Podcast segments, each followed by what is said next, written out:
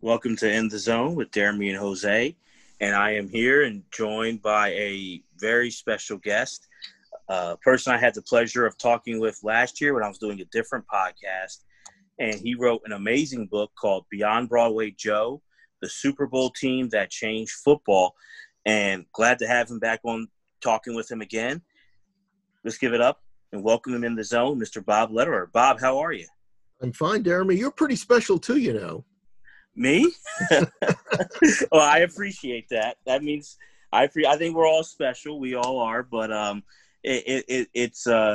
am someone who's a fan of sports. I love the lessons it teaches. I love the history of sports, but I also like it when someone takes.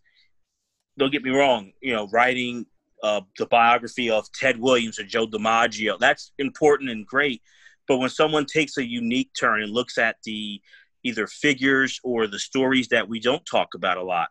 And I love that you did this because with Super Bowl III, we're always hearing about, and I'm not saying he doesn't deserve attention, you know, with Joe Namath, but there's so much to that story of the AFL, of the Jets, of that team that no one seems to discuss. And I'm glad that you wrote this book.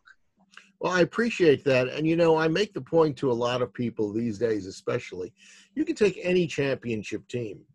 And if you take the microscope off of the superstars of the team, there are fascinating stories that have taken place amongst the 12th guy on the bench or the 53rd player on the roster.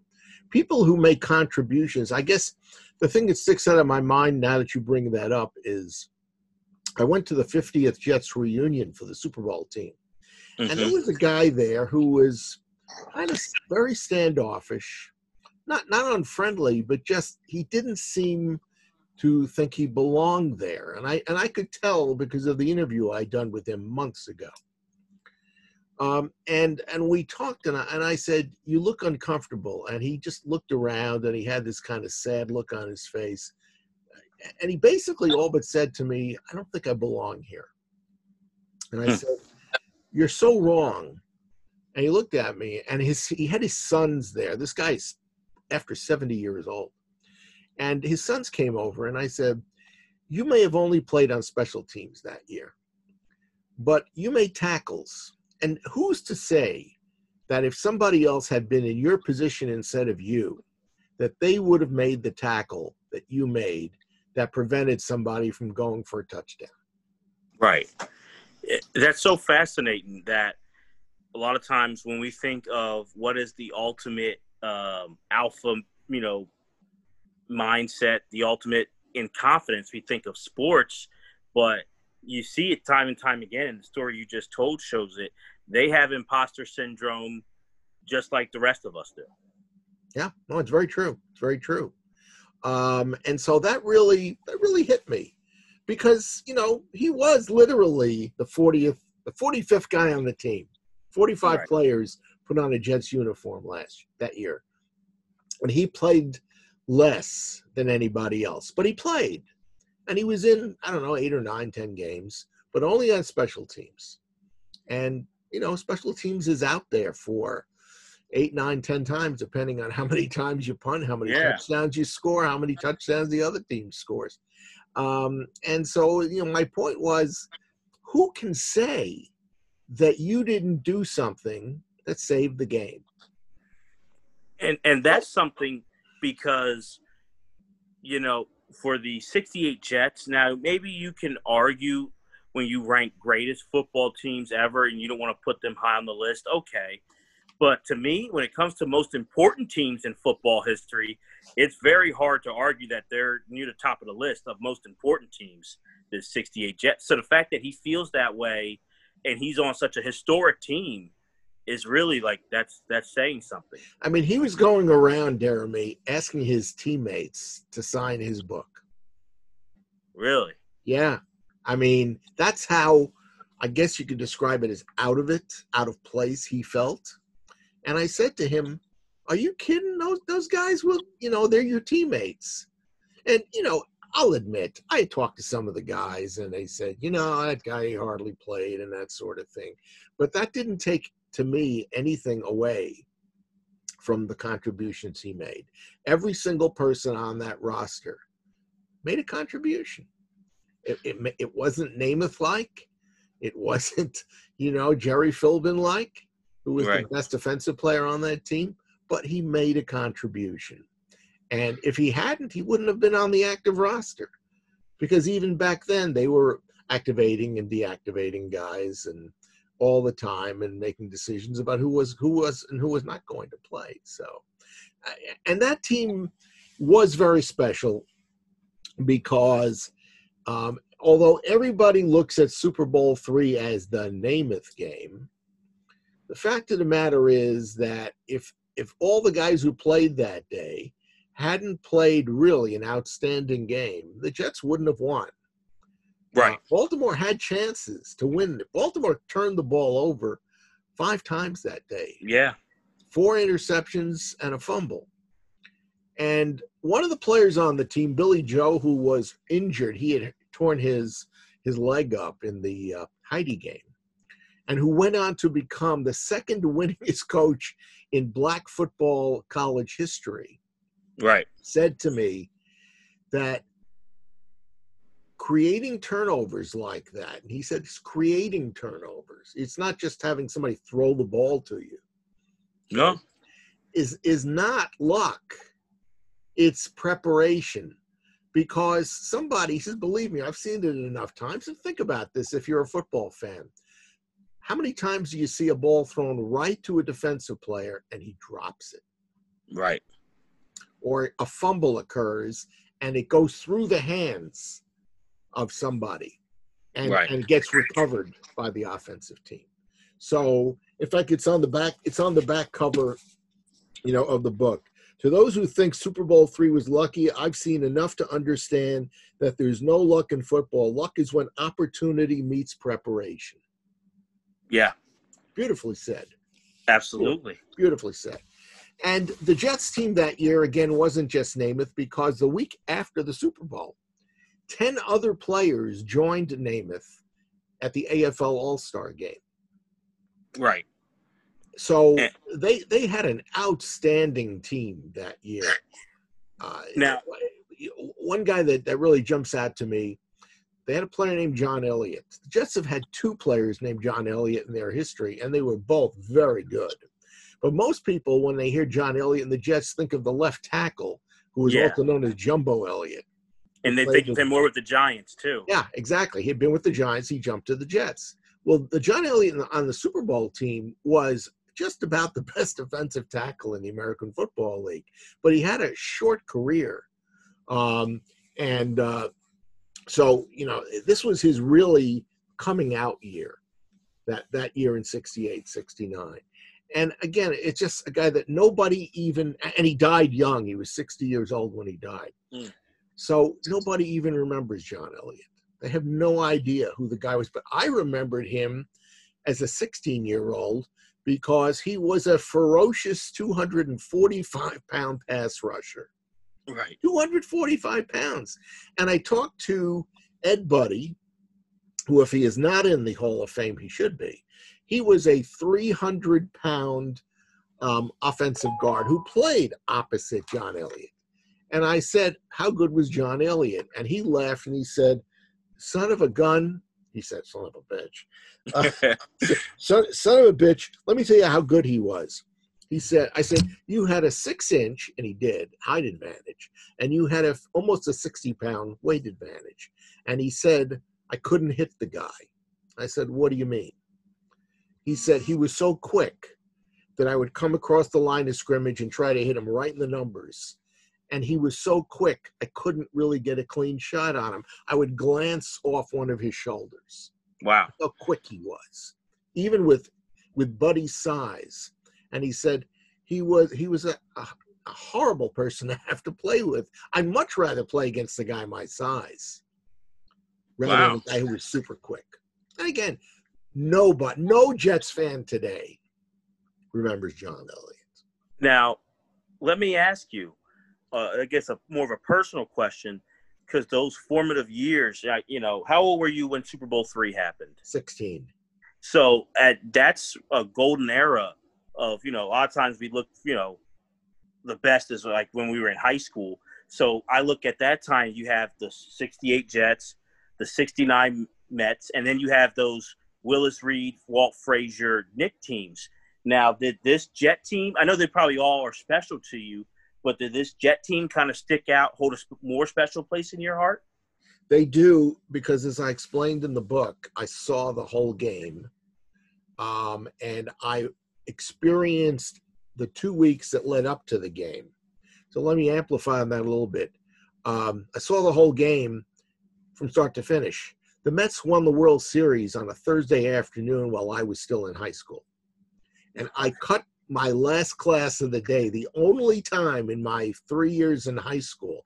I just left the school and started walking towards the subway that I took to and from school every day. And I waited outside the subway station for the last out until I went down into the subway. When the Knicks won the championship, they won it on a Friday night, and the NBA blacked out New York.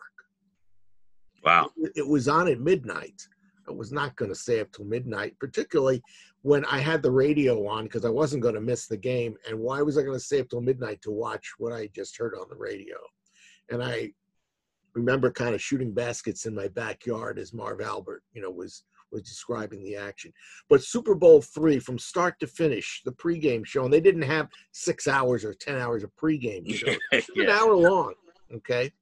And for 2 weeks, everyone in the media had basically said, there's no way the Jets are going to win. They shouldn't even bother showing up. And a number of the Jet players, when I interviewed, said to me, that made it even more delicious when we won, because nobody, not even people in New York, expected us to win. And a couple of the players asked me, Bob, did you expect us to win? And I went, no. Yeah. After what Green Bay had done in the first two Super Bowls, I was just praying the Jets were not going to get dominated and embarrassed. Well, let me ask you, because we talked about it off air a little bit, but it is – the bizarre thing is not that the national focus, when we look back at history, focuses on superstars, because a lot of times we do that. But when you have a local fan base, especially one who doesn't have a long history of winning, and from being a Philadelphia guy, the Eagles just won, but we have a lot of losing in our history. And when we talk about those teams that have won championship, even in the past, nationally guys may not get recognition, but locally that fan base, we can name everybody and talk about them. What surprises me is I've talked to many people who are of that generation, who are Jets fans and lifelong, and it seems like all you hear about, even when it comes to, you have a Hall of Fame coach in Weeb Ewbank. You hear, it's like it's Joe Namath did everything, and we skip right to the New York Stock Exchange. And there's so many great players who were a part of that and a part of that history, and that I don't even hear the Jet fan base talk about. And that's kind of what baffles me. I think if we talk to 10 Jet fans who are like 30 years old, and you ask them who the coach was on the Super Bowl team, they couldn't tell you. Yeah. I know Flyer fans can name Fred Shero for the Broad Street Bullies. Yeah. Oh, well, sure. But who were like 30 years old. Well, but it was, and Shero was, that's 40 years ago, and we're talking about something that happened now over 50 years ago. Yeah. But I think part of it is that the Jets and the National Football League, but the Jets in particular, have done a rather mediocre job of reminding the fans who was on the rest of the team.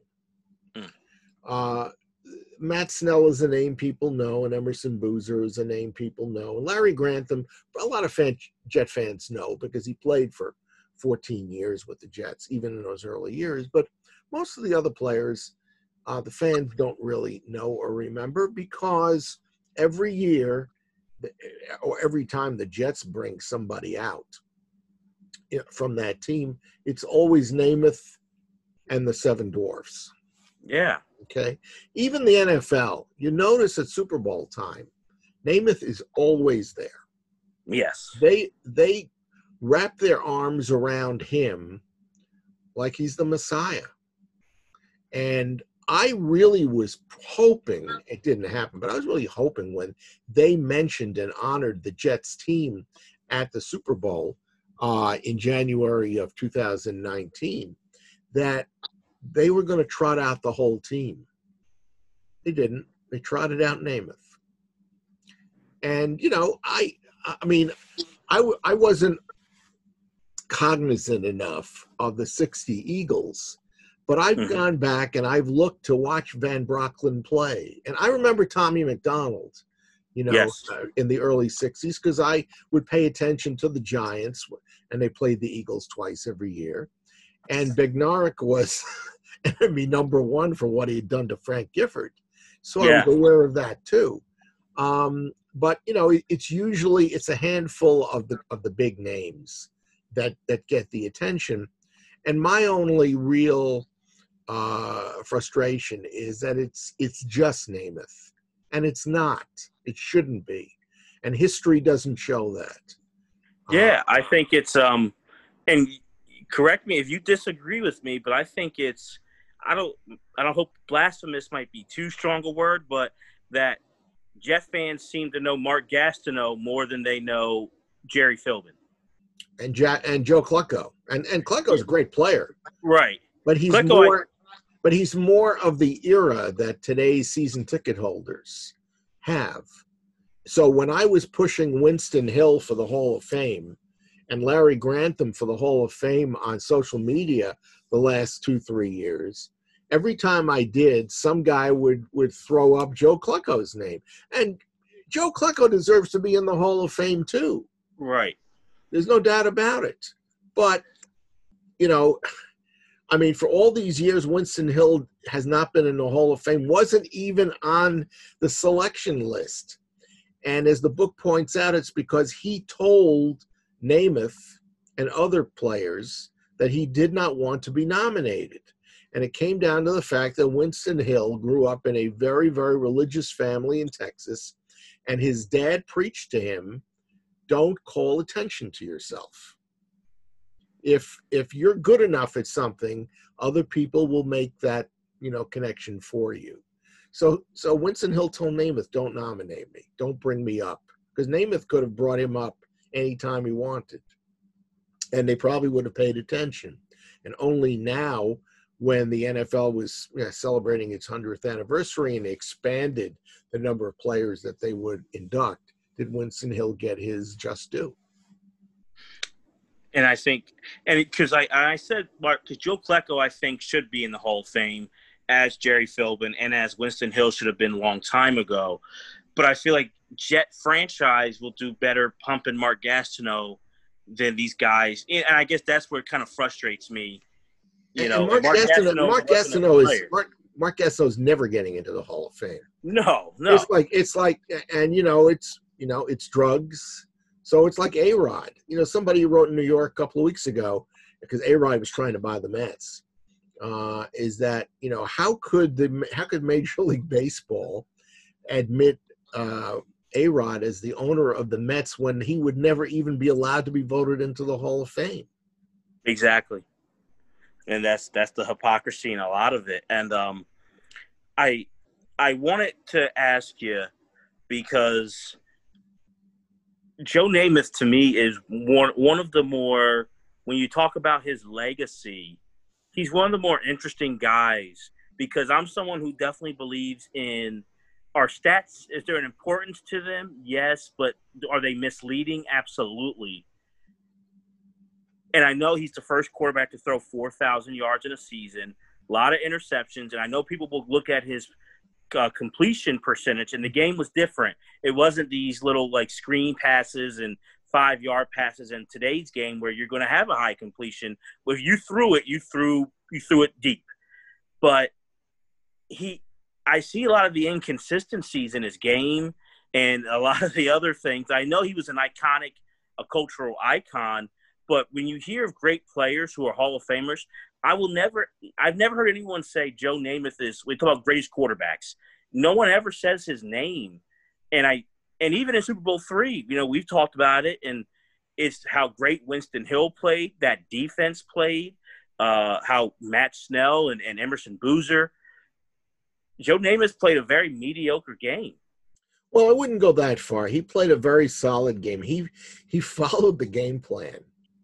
And the game plan – don't blow it for us. Well, exactly. More or less, because the week before, and I spell this out in the book as well, a number of opposition players, not on the Colts but in the NFL, said – looked at the Jets and said they have no chance because they're never going to be able to throw deep on the Colts' deep zone.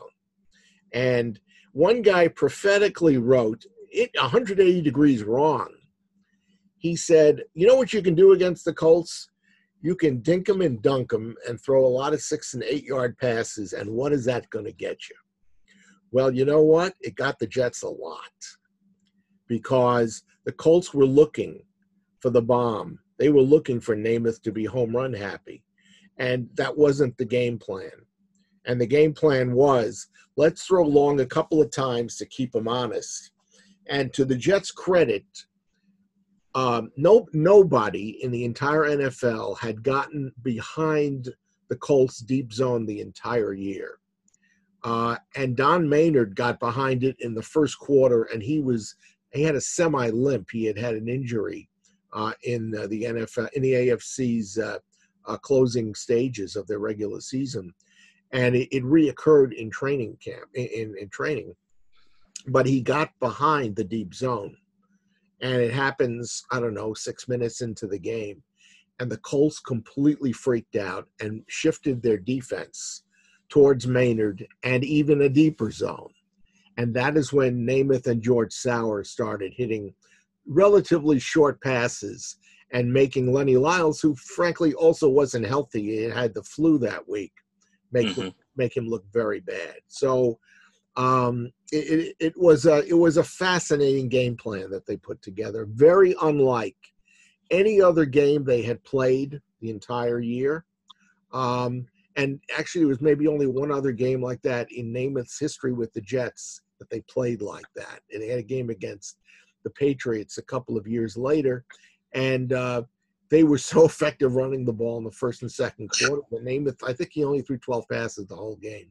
They just kept handing off, and I think they ran for 350 yards that game. So, but that's what made Super Bowl III so different and so interesting. But do you think he, for me, is my, like, I think of MVPs of that game. I look at Matt Snell. I'll take George Sauer over him. I know linemen don't get it, but Winston Hill was dominant. You know, Jerry Philbin. That, to me, was total, in my opinion, you may disagree, total name recognition that he gets Super Bowl MVP. Well, the quarterback always gets it. unless the quarterback is really there to not make a mistake and not cause any turnovers. Now, that was not Namath's role. He threw the ball really well. He made really two bad passes that almost got intercepted. But the rest of the time, he was really on the mark. And I could understand that he got the MVP, but I couldn't understand why nobody else at the time pointed out what you just did. And that's what made it fascinating to me to go read the newspaper the next day after the game about what they wrote.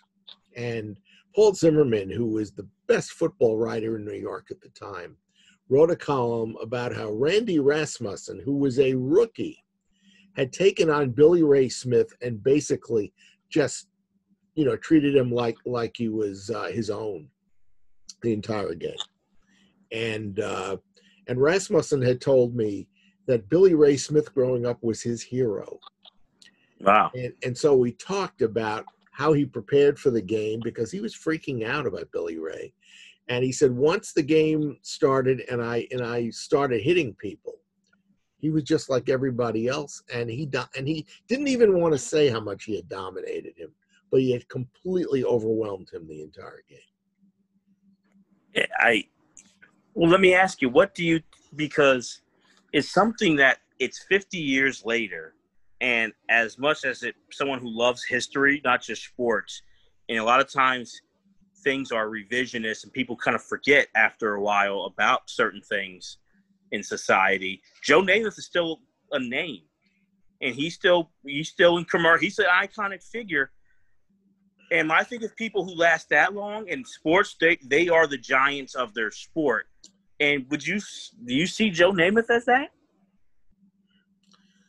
I don't know. I guess maybe the best question, what's been answered, is to say people ask me. In fact, I think you asked me last year, would Namath have gone to the Hall of Fame if they didn't win Super Bowl III? And the answer is no. Yeah. But at the same time, Jim Plunkett won 2 Super Bowls. He's not in the Hall of Fame. You know, there have been quarterbacks, you know, who won Super Bowls that are never going to get into the Hall of Fame. I look at Namath both from a professional standpoint and a personal one, and I told you recently about my run-ins, if that's the correct word, with Namath. As a person, I really have no use for the guy. Mm-hmm. But he had amazing talent. And he, in my opinion, let it go to waste. Because the only year, according to his teammates, that he really applied himself and really just played football was the year the Jets won the Super Bowl.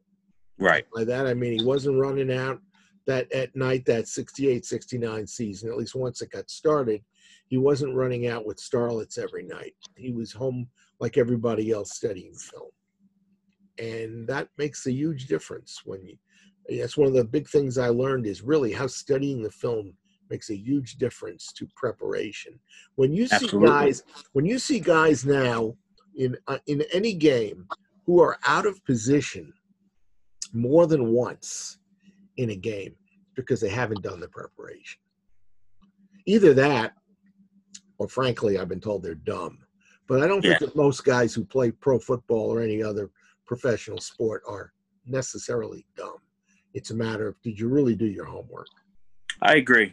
But I remember I always think about the quote that because there's a connection. Buddy Ryan, an assistant coach on Super Bowl III team, and then Buddy Ryan, the head coach later on in the 80s for my Philadelphia Eagles. And he always said, I don't want any cowards or dumb guys. He's like, the dumb guy will get you in trouble and the coward will get you in trouble. So, yeah. And Buddy also, when he was on the Eagles, when he was with Houston, when he was with the Bears, where he really made his name, and even the Vikings, where he was just before the Bears, he always talked to the players about the Jet team. Really, really interesting to learn that. Yeah, I guess for me, being, you know, a little brother syndrome, you know, always listening to WFAN and gone to plenty of games in Yankee Stadium and Shea and been to the Garden. It's surprising that any winner in New York is overlooked. But I look at a lot of these guys on this team, and they are, including, you know, Jose and I did a show on Andy Reid after he won the Super Bowl. And at the end of it, we broke down our, like, tiers of, like, our, you know, great coaches. And I had said to Jose, I put Weeb Ewbank right on the top of tier 2. I wouldn't put him in the top 10 of all time, but I'm like, Weeb Ewbank coached and won probably the 2 most important games in football history. And I feel like he's overlooked as well. And well, you know, again, in the book, Carol Rosenblum, who was the owner of Baltimore, who had fired Weeb Ewbank as the coach of the Colts and recommended him to the Jets to take over, said in the early 70s, after Weeb had finally retired, that everyone talked about Lombardi, and everybody talked about Landry, and everybody talked about Paul Brown, one or 2 other guys. And he said, but, you know, Weeb gets overlooked because look at what he did twice with teams that had nothing to start with. When he went to Baltimore in 1953, he had been with Cleveland for a couple of years under Paul Brown. He had a roster of guys that nobody ever heard of. Now, it happened that a handful of them had a pretty good talent, and we coached them, you know, to bring it out of them. When he went to the Jets, he had nothing.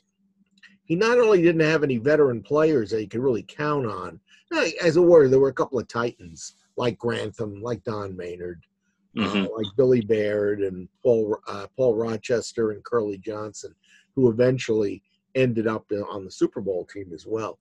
But the Jets, as they were known as the Titans the year before, Titans had had a pretty good draft. And they signed nobody because they had no money to sign anybody. So imagine starting a new season, you don't have any fresh college talent. And the assistant coach for the Jets said at one point, we had three teams that year. We had the team on the field. We had a team of guys coming in each week to try to make the roster, and another team of guys leaving because we had cut them. You know, basically a bunch of nomads and ex-Canadian Football League players and ex-NFL players.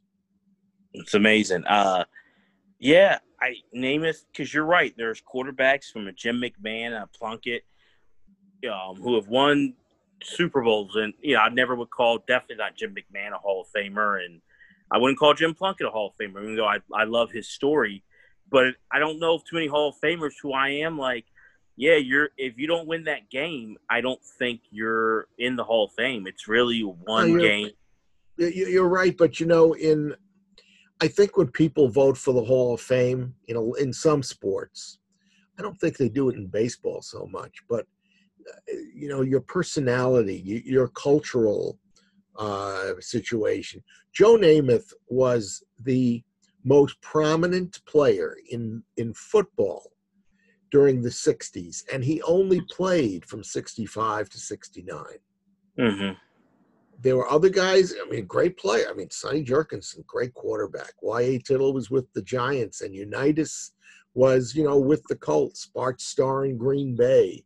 Roman Gabriel. I mean, John Brody. I remember all those guys as a kid, okay? But Namath, week in and week out, was somebody that everybody was really drawn towards. And Namath was the first player in football history to draw female fans into the ballpark. Would you say even more than like Frank Gifford back in the 50s? Oh, yeah. I mean, Frank Gifford was a good-looking guy from USC and a darn good player, but people didn't go to the Giant game. Women didn't go to the Giant games to see Frank Gifford.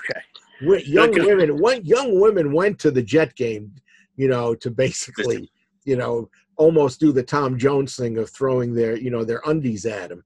Yeah. Attention. No, he was Joe Willie. He was exactly. He was just, and he played it to the hilt, you know, because later on he had the fur coat and all that kind of thing. And the Jets' principal owner, Sonny Werblin, made it a point to make Namath into a celebrity. In addition to, you know, he couldn't do anything about his football ability because Sonny Werblin didn't know, you know, anything about football. He let Ewbank take care of that, but he knew how to create stars.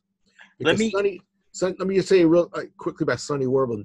Sonny Werblin was part of the syndicate that bought the Jets out of bankruptcy in 1963. And before that, he had been basically Mr. Showbiz, in the sense that he was the manager of some of the biggest stars on Broadway and Hollywood. I mean, he was the manager of Elizabeth Taylor. He was the manager of Johnny Carson. He was the manager of just about every star in Hollywood and so many on Broadway. He created television programming for ABC, NBC, and CBS. And he would sell programs to each of them opposite each other. So he'd go to CBS and sell them on a Western, starring one of his stars in the lead role. And after he'd made that transaction, he went over to NBC, said, you know, CBS is going to have a Western on at 9 o'clock on Monday night. You ought to have one, too. And he would sell them a Western with one of his stars. And then he'd go to ABC and he'd do the same thing. He was doing the programming for the three major networks in those. So he had connections galore. And he always told everybody that I need a quarterback, but I need someone I can mold into a celebrity. So he had Namath going out with starlets every night in Namath's early years. And he made it known in the newspapers what kind of a bachelor pad, you know, Joe had, with mirrors above his bed. Yeah. And there's special carpeting and whatever. And so the media always knew where Joe was every night, and they were taking pictures. And that's because the Jets sucked. And Werblin had to find a way for the Jets to compete in the media against the Giants, who were a very, very good football team in those years. So do you – I'm glad you – because that's a, honestly a perfect segue, because I wanted to ask you about Sonny Werblin, because I think in today's – as we've – what I've noticed, in my opinion, the role of people in the front office, whether it's GMs and owners, is starting to get more recognized by the average, by the common fan, talking about who is a good GM, good owners, all that. And I look at Sonny Werblin, does he not get enough credit? Because you see, like, he's before a George Steinbrenner with the Yankees, a Jerry Jones, and really molding and really bringing to light that, hey, it's sport, but it's entertainment, and really making that popular. Like, does he not get enough credit? You nailed it right there when you said it's also entertainment, because that was his idea. When the Jets moved into Shea Stadium in 1964, he emphasized that we're here to entertain people as well as give them a good football game. And so he brought a professional band into Shea Stadium and had them up where the left field bleachers are. And he had cheerleaders. The AFL had cheerleaders in general. The Jets hired cheerleaders from St. John's University. So it was not a very sexy group. And had them. And he had a little jet plane that would go back and forth along the sideline every time the Jets scored a touchdown. People out there do think here and there that Sonny should be in the Hall of Fame, and I think he should be, because he forced the merger. Up until that time, there was no interest by the NFL. They'd been approached by the AFL a couple of times to sit down and talk. But the mere signing of Namath and what happened in the next year forced the National Football League to seek a merger. And as we both know, Al Davis and Sonny Werblin were opposed to a merger when it actually happened in 1966, because it required AFL teams to pay an indemnity in the New York market, where the Jets were invading, and San Francisco, where Oakland was invading the 49ers territory. And Davis and Werblin told the other owners, if you wait a year, they'll come to us for a merger and they'll pay us to merge with them. And I have a feeling the way Sonny was willing to spend money and the way Al Davis was getting the other owners in the league who had a lot of money, like Houston and Kansas City, that it would have forced a merger on the AFL's terms. Mm. Something you had said earlier, and I wanted to ask you this, because over the past few years I've thought about it, is in Super Bowls 1 and 2, Green Bay, beats Kansas City and they beat Oakland. But if you look at the history of the AFL, we know what happens in Super Bowls 3 with the Jets, Super Bowl 4, the Chiefs beating the Vikings. But you hear about the LA Chargers wanting to play the Bears in 63. A lot of people feel like the Chargers would have beaten the Bears if they would have played head to head. I would doubt it, but there's a lot of hoopla about that. And so I want to see your opinion as a guy who loves the AFL. Do you really see a big gap outside of Lombardi's Packers? We know that's the team of the 60s. A big gap between the AFL and the NFL in those 10 years. After 65, 66, when the AFL really started to recruit college guys, really good players, the 65 team across the AFL was really good. I said to Matt Snell, who came to the Jets in 64, your rookie year was far and away your best year as a professional with the Jets. And he laughed and said, you know why? And I said, no. He said, look at the talent that I was playing against in 64, and look at how much better it got in the following years. Yeah. In fact, is one of the things I could not do for the book that I really wanted to. But I make reference in the book that Werblin really tried hard to sign Dick Butkus. Mm. Butkus came out of Illinois the same year that Namath came out of Alabama. And Werblin gave Butkus an offer that was a blank sheet and said, you fill in the check number and I'll pay it. And Butkus had already made an oral commitment to George Halas and the Bears, or he said he would very seriously consider it. And he told Mike Tolliver, who was Namath's backup and who had played with him in Illinois, in years after their retirement, I should have taken the Jets offer. Well, wow. What I could never get in the book that I tried to was, I think that if Dick Butkus had signed with the Jets, that it would have forced the rest of the American Football League to put more of an emphasis on defense. Because imagine this wild man, you know, tearing up the AFL the way he did the NFL. And the other teams would have had to respond in kind. Now, Kansas City always had great talent. They might have had more talent than any team in football in the mid to late 60s. I was gonna get to that later with you, definitely. Yeah, but again, imagine a rookie linebacker Butkus and a rookie quarterback Namath on the same team, and it wasn't as if the Jets didn't need more attention.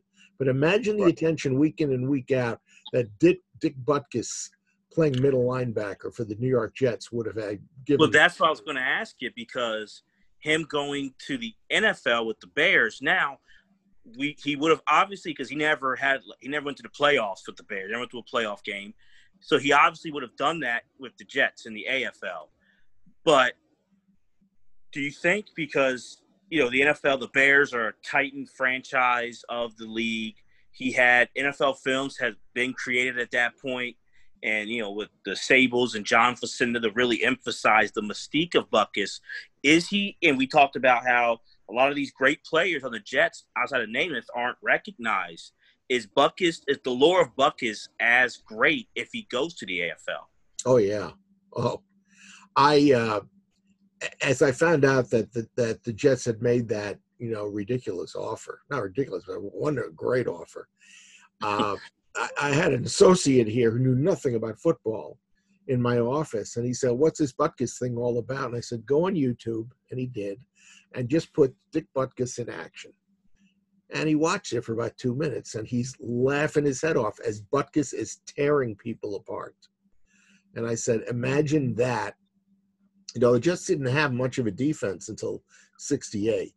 Imagine if this guy had been there a couple of years early. I'm telling you, the Jets would have put more emphasis on trying to build guys around him. I've talked to the Jet linebackers.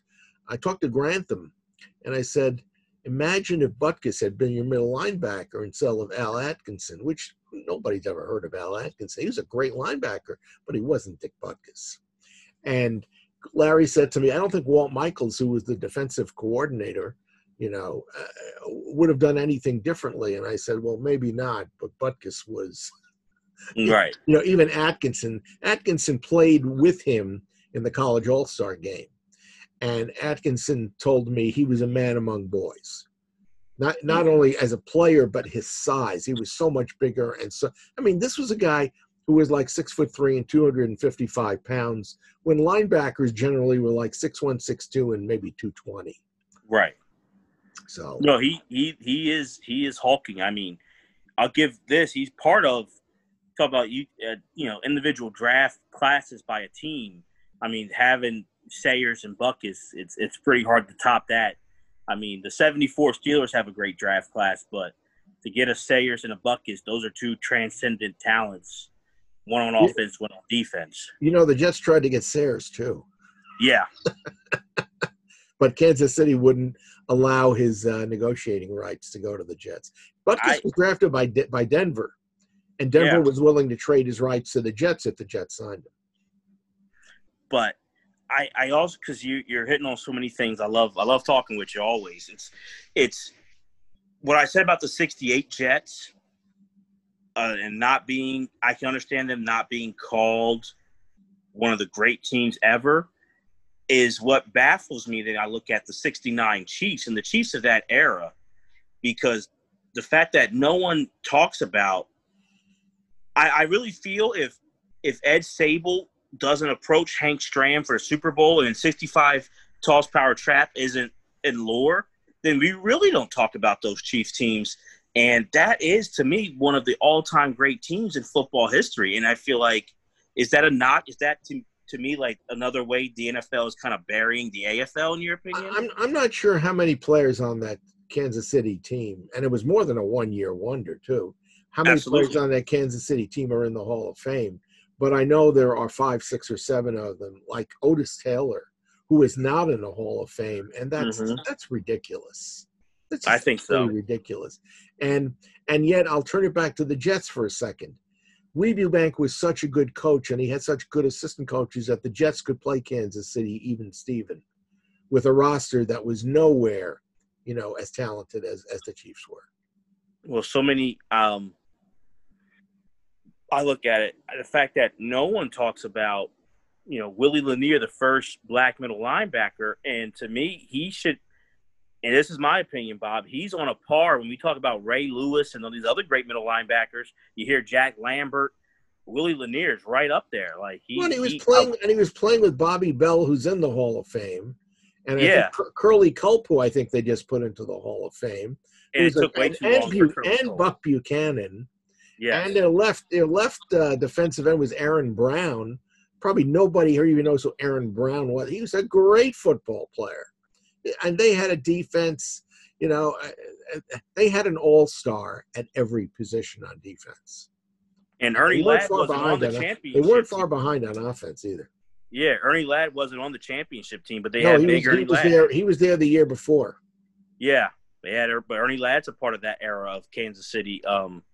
But I feel like it's just, you know, just another way that this league is still – overlooked, you know, and you mentioned Ernie Ladd. We should explain to those who don't know. Ernie Ladd, aside from being a wrestler, was a great wrestler. A good, great wrestler, yeah. He was like 6'9" and 300-something pounds, which a lot of guys are today. But in those years, he was a monster. John Schmidt, who was the Jets center and who was pressed into emergency service as a center for the Jets in 65, I think it was, or 66, told me the first time they play San Diego, and Ernie Ladd is opposite him as he comes out of the huddle, and his coach at Hofstra, where John had played, had always said, just hit a guy as hard as you can, show him that you're for real. And so the quarterback, you know, Namath, I guess it was, called a play, a running play. And Schmidt said, I just ran as hard as I could. And I bounced off him and got knocked to the ground. I mean, Ernie Ladd was a monster. But he was also one of those guys who just didn't play on every down. Right. He didn't use his talent to its fullest. I always kind of – we talked a little bit, you know, about – whether it's writing a book or maybe even in today doing a documentary or a podcast documentary about interesting people who don't get talked about enough. Ernie Ladd's at the top of my list. There's a few other people too, but Ernie Ladd is such an interesting. Well, you know, Big Daddy Lipscomb was like that too. Yes. He was very similar size. Yeah. Eugene Lipscomb played for Steelers and the Colts. Yeah. Yeah, I don't know. Yeah, if he was quite as, he might be a couple inches shorter than Ladd, but just as big. Yeah, just as big, and he died tragically. And you know, for anyone who is listening, if you type in Eugene Big Daddy Lipscomb, there's a great. I think William Knack wrote it, but it was a Sports Illustrated article about 20 years ago that's really talks about him and the. The dichotomy, and he was a transcendent defensive lineman, which you see a lot today. He died under somewhat mysterious circumstances. Absolutely. Some people talked about drugs and such, but I had a guy call me a couple of years ago, and he said he wanted to write a book about Big Daddy because he said that he had been branded as a drug user, and there was a lot of evidence that he didn't touch anything in the way of drugs. Well, he was fearful of needles, legendary, and then he died from a heroin overdose, and that's what – you read like Lenny Moore and a lot of people saying like he was definitely afraid of needles, and then something's placed there that he injected heroin, and it doesn't add up. So it really was sad and tragic. You know, he's a very interesting figure as well. You know, in talking about the book, you know, the other reason why that Jets team is so special is what they caused to happen, forced to happen after the game. The NFL didn't believe what had happened. It took another year until Kansas City manhandled Minnesota in the Super Bowl before the NFL really understood that there was, you know, real competition coming from the other league. But after Super Bowl III, the decision had been made that decisions had to be made about the merger and what was going to happen and who was going to go where. And Pete Rozelle, 2 days before Super Bowl III, had basically announced his plan was to move the AFL teams into the National Football League. And by that I mean move the Jets into the Giants division and the Oilers into the Dallas division and the Raiders into the 49ers division. And after the Super Bowl, the AFL owners got their backs up and told the NFL owners, no, we want to stay together as a structure. Mm-hmm. And so the American Football Conference, the one that we have today, was created. And because of balance purposes for scheduling, they needed to move three teams. This is Al Davis's idea, from the NFL to the AFC. And so they had to, you know, they had to ante up money to get the teams to make the move. Well, the first team that was willing to make the move was Baltimore, because the owner of the Colts saw dollar signs in playing Namath and the Jets twice a year. And then Cleveland decided that they would go to the AFC because the Cincinnati Bengals, who had been started and were now being run by the former Browns owner, Paul Brown, was such a natural competition, to be rivalry, that that made sense. And Pittsburgh was Cleveland's big rival in the NFL. And they said, okay, we'll go along too. And each one of those teams got $3 million, which in today's terms is maybe between $15 and $20 million. It's not that much, but it was a lot of money in those days. And so it was a nice incentive and inducement to get those teams to make the move. And that's why we have a National Football Conference and why we have an American Football Conference. Right. The other thing that happened was they, at the behest of the AFL, they agreed, the NFL did, to accept all of the AFL records. So, for instance, if you look in the record book, for the longest punt in NFL history, it goes to the Jets, whose punter in 1969, this is the regular season after the Jets won the Super Bowl, when they were still in the American Football League, is credited with a 98-yard punt from his own one to the Denver one. And also, there's another thing. It's a real interesting record. I think it was Buffalo did not surrender a rushing touchdown for like 14 games in a row. And this happened in the early stages of the AFL, but it's now an NFL record. That's another thing that came about. But the biggest thing that happened is Monday Night Football. Yeah. There was no Monday Night Football before 1970, and they put the Jets in Monday Night Football for the first game against the Browns. Against the Browns, and Pete Rozelle had been trying to get the major networks to do a Monday Night Football game for 5 years. And the funny story, supposedly, is he went to the president of CBS, Bill Paley, and said, "We'd like you to have Monday Night Football on CBS."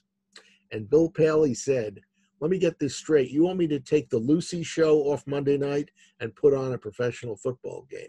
And Lucille Ball was a big, big star. Absolutely. CBS said, no, forget about it. After the AFL finally won a Super Bowl, ABC, which was on the outside looking in, because NBC and CBS had renewed their contract, said, what can we get? And they said, we'll give you Monday Night Football. ABC accepted it. Yeah.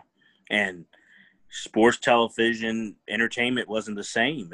Broadcasting, you know, we gave us the, you know, people know Don Meredith, who was a good quarterback for the Cowboys, know him way more for what he did on Monday Night Football, and really helped launch Howard Cosell into iconic status as well. And I remember the story Art Modell said, you know, a lot of owners were kind of nervous about it. He said, I'll do it. He said, just give me Namath and the Jets and I'll do it. So it was smart by Art Modell. Yeah. Well, yeah. And by the way, a lot of money changed hands. The networks paid more for football broadcasts, radio and television, and the players made more money. The owners made more money. It really started a spiral that continues, you know, up until now of salaries and such. Because in the 60s, You know, a really good professional football player made about $25,000 or $30,000 a year. Yeah. Still had to work. A lot of them still work second jobs. That's right. That's right. This could be a tough one to ask. When you think about the AFL, who are those players? They could be not in the Hall of Fame or in the Hall of Fame, but when you look at, like, the story of the NFL, of football, not the NFL, but football, they don't get enough credit. They don't get talked about. Players or it could be coaches too, if you want to say. But, like, they're really overlooked. There's a, you know, very few guys who played their whole careers in the AFL who are in the Hall of Fame. And that's really sad. There are some great players in the AFL. Well, we talked about Otis Taylor before, although he played in the NFL too. But, you know, Billy Shaw of Buffalo was the first and only player who had played his career all in the AFL, who was elected into the Hall of Fame. And there weren't too many other guys. But, I mean, you have Gino Cappelletti, who played for Boston. And Cappelletti was a very good wide receiver, one of the best in the league. And he was maybe the best kicker in the league. In fact, his proficiency was really rather remarkable. And like everybody else back then, he was a straightaway kicker. Boy, I'd have to really think about it. But, you know, there were players that the AFL had. Like Cookie Gilchrist. Yes. Cookie Gilchrist was a Jim Brown-sized fullback for Buffalo who didn't quite have it all going on between his ears. And he was a bit of a troublemaker. But, man, he could run the football, and it was almost impossible to stop him. And when he got into the open field, nobody was going to bring him down. He just was just an amazing football player. I think Nick Buoniconti is in the Hall of Fame. If he's not, he should be. He is.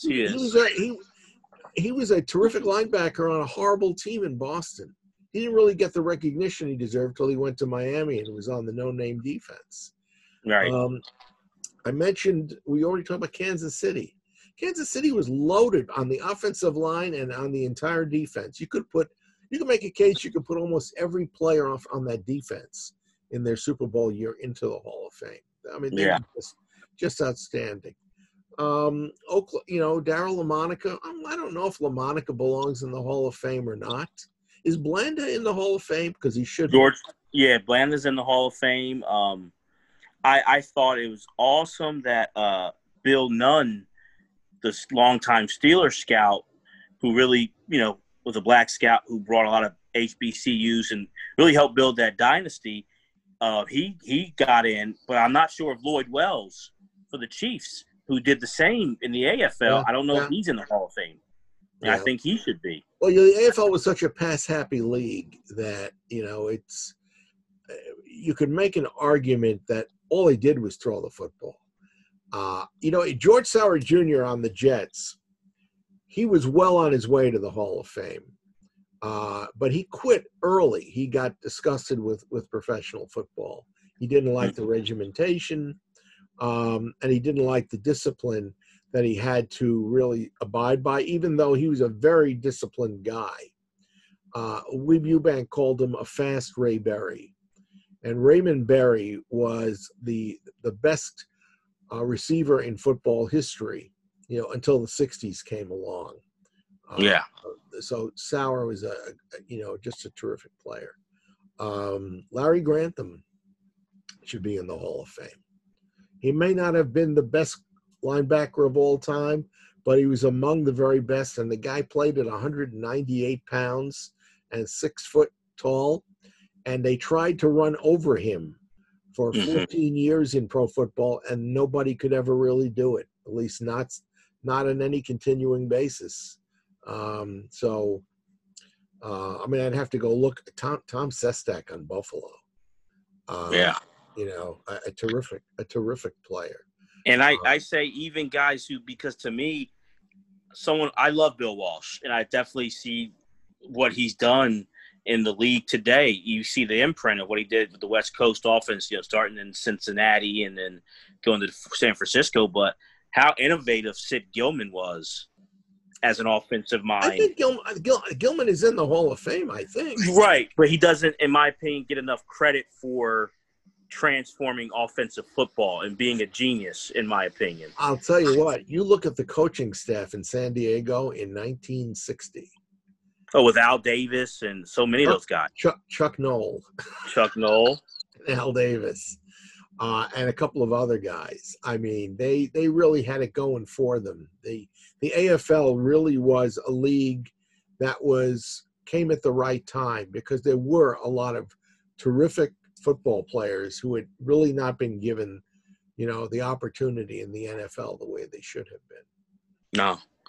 What do you think can or needs to be done more to give credit to a lot of these great players in the AFL? Because I feel like there's nice little tributes with the AFL patch and all, but I still feel like there's so many great, I think of like Rich Tombstone Jackson and just great figures and great players. I talked to him for the book because I asked him about playing against Winston and that sort of thing. I mean, and he's really hurt that he hasn't been elected to the Hall of Fame. And boy, he tormented the Jets. He just, oh my God, he hit Namath so many times. It was scary. Well, when they say, real quick, when you hear a lot of people talk about who were the toughest guys ever. Like if there's like a, to kind of connect back to wrestling, a NFL tough man battle royal, who would be in there and who would win.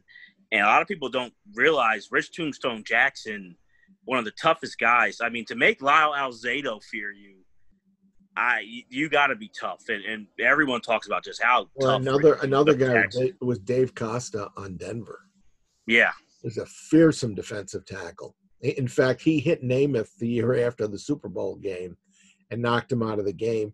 And he helped Joe get up, and he said, I'm sorry, I didn't mean to hurt you. And, but he was tough. He was really a hard hitter. It's funny, once the AFL won the Super Bowl, you started to pay more attention to the defensive players around the league. And you saw how good, a number of them really were. So absolutely. I'll be, we talked a little bit yesterday, but it fascinates me. Anyone, my dad he'll be 68 in November. And so we, he's a 4-for-4 guy, all four sports. So, I love talking to him about, certain eras and great times. And I mentioned earlier that to me, I mean, maybe other people might want to argue, but that's such a great time, that late 60s, early 70s. And with this week, with the passing of Tom Seaver, and just what he meant, you being a Met fan and what he meant to you turning that, being really the cog, him and Gil Hodges, to turn that franchise around and get to that miracle 69 season. I was going to write my next book about the Mets. And I knew in order to do it justice, I'd have to start with Seaver. And I wasn't going to make him the focus of the book. I was actually going to make the book about Gil.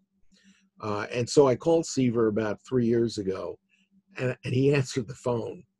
And it was like, and it's not that I was a big Seaver fan. I was, but I loved that whole team too. And I can't really single out somebody on that team that I was the biggest fan of. Like I can with the Jets, Emerson Boozer and Jerry Philbin were my favorites. But, he talked with me and he told me that if I was going to write a book about Gil, he wanted to put his 2 cents in.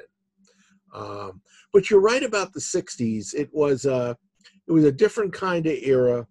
There was so much turmoil that went on, so much, racism, so much, black, as they called them in those days, African-Americans finally standing up and demanding their rights and such. And it had a huge influence on sports in many different ways. And so all the turmoil that went on, and the existence of the AFL, and surviving, because there have been obviously other football leagues that didn't make it. And the American Basketball Association, which I think very few people today even remember, but that they kind of put it together in the mid-60s And you know, they created something that also had legs, although they didn't let all those teams in. They let in some of the teams, and hockey's not as big in the States, you know, but they started the World Hockey Association, you know, in the late 60s. So the only thing that didn't work was in baseball. They had a Continental Baseball League that got put to sleep because they let the Mets and the Houston Astros have franchises. So you know what's interesting to me is when I look at those three teams of the Jets, the 69 Mets, and those early 70s Knicks, those teams have really stood the test of time, and they're iconic in sports. But I really will say, I look at it, all three of those, well, you know, baseball, it's a manager, but all three for those teams, those coaches, I feel are really overlooked. And like Red Holzman to me is someone who's very overlooked on the impact he has today, even. I was so struck, as all New Yorkers were in those days, by Red's philosophy about distributing the ball to everybody and movement, not standing around and isolating and go one-on-one. You know, I was a fan of the Knicks. I went to see the Nets with Julius Erving, and I got so into basketball that a couple of times I went to some of the local summer league games, and I was really put off because it was all isolation and dribble.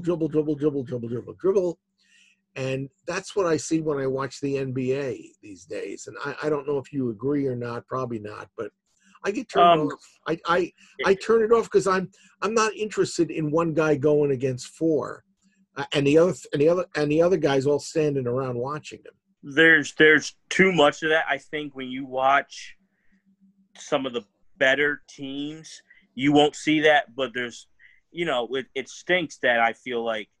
It's good expansion, you know, with these leagues equal to more jobs, which is awesome. But then I think you get lesser talent with it. And I feel like it bothered me with the NBA that, do I want it to be, you know, the bad boy Pistons again? Do I love those teams, or the 90s Knicks with Riley's Knicks and that physical? But I think what bothers me is I'll see these guys who are very isolation players. And what I saw was growing up, like, that was going to hurt you because guys are going to play defense, and then they'll focus on you, and you're going to get touched and you're going to get hit. But now the league's so open, I'll see guys go to the hole, and there's no contact until they get there. Like, and that kind of breeds. Well, you know, I hate to put it on you, but I'll put it on Philadelphia, because I think the team of the 76ers had, with Julius and McGinnis and Allen Iverson, and Chocolate Thunder, is what took us to where we are today, because those guys were all isolation players. But I felt like Portland and Bill Walton and Dr. Jack Ramsey beating them kind of saved basketball, is like the way it's told now. Yeah, they did. Know? They did. You can't, so I thought that helped. You know, we're getting away from the subject at hand, but no, I love talking to you about all of it. I love talking to you about all of it because you have a great knowledge of it all. When I look at it a few years ago, and I guess you see like the top 100 players of all time, and Namath made number 100. Yeah, and that shocked me. Not that he made the top 100, but that he was 100. So he should have been higher, you think? I thought he was going to be higher, but it was hard for me to argue when I saw the list come out. You know, I mean, I didn't see any quarterback listed better than him who wasn't better than he was. And that's, you know, I don't think Joe would trade a day of what he did back then, you know, to get any higher on the list.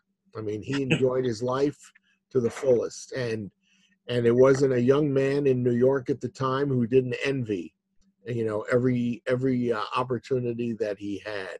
I just think, you know, again, the fact that he didn't really, you know, come to play all the time, really, it's a shame.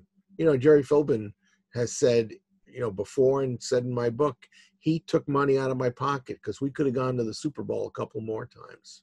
I was going to ask that. I was going to ask because, you know, you look at it, I think Namath played on 3 winning seasons in his career, maybe 4 winning seasons with the Jets. I think you're right because they were 8-5-1 the year before the Super Bowl, and then they won 12, and then they won 11 the year after the Super Bowl. I don't think they won. They had another winning season underneath. Now, do you look at that as Namath, or like, do you think if Namath would have been focused, because they kind of dropped, and when you look at by the time the early 70s hit, the Jets are pretty plummeted and they're not a good team. Do you think that like the wheels were going to fall off anyway, or that they could have competed and maybe won another Super Bowl? Oh, well, they easily could have gone to the Super Bowl in the year that Kansas City did. They were devastated by injuries in the secondary that year. Mm-hmm. By the 9th or 10th game in the season, they were playing 4 linebackers and 3 defensive backs because they didn't have any defensive backs left who could run. They all were hurt all over. Randy Beverly, who had 2 interceptions in the Super Bowl, was hurt on and off the entire year. Jim Hudson, who was one of the all-stars at strong safety, he got hurt early in the season, hurt one leg when one of his players ran into him, and sat out for 3 games, came back, and one of his other players ran into him and damaged the other leg, and that was it. And I don't know if Hudson ever played another game in the NFL. So that team, if they'd been healthy, and Maynard was hurt, Maynard didn't even play except for a couple of plays or 2 or 3 against Kansas City in the division playoff game that the Jets lost 13-6. And a couple of the offensive linemen were hurt too and didn't play. So that team could have gone again. And you know, 1968, when they won 8-5-1, they finished a half a game out of the Eastern Division. I don't think they were ready to play in the Super Bowl. But I also look at Namath. When I look at quarterbacks today, you know, when you look at our friend number 12 in New England now in Tampa, mm-hmm. and you look at how he was able in New England all those years to make them rise above with a revolving door of players, offensive line. And I mean, he just was remarkable in how he was able to make the offense go, especially when it needed to. And Namath had all the ability of Brady, but Namath didn't have the discipline. And as you mentioned before, he, and like the other AFL quarterbacks, but it was really exemplified by Namath, they didn't throw short passes.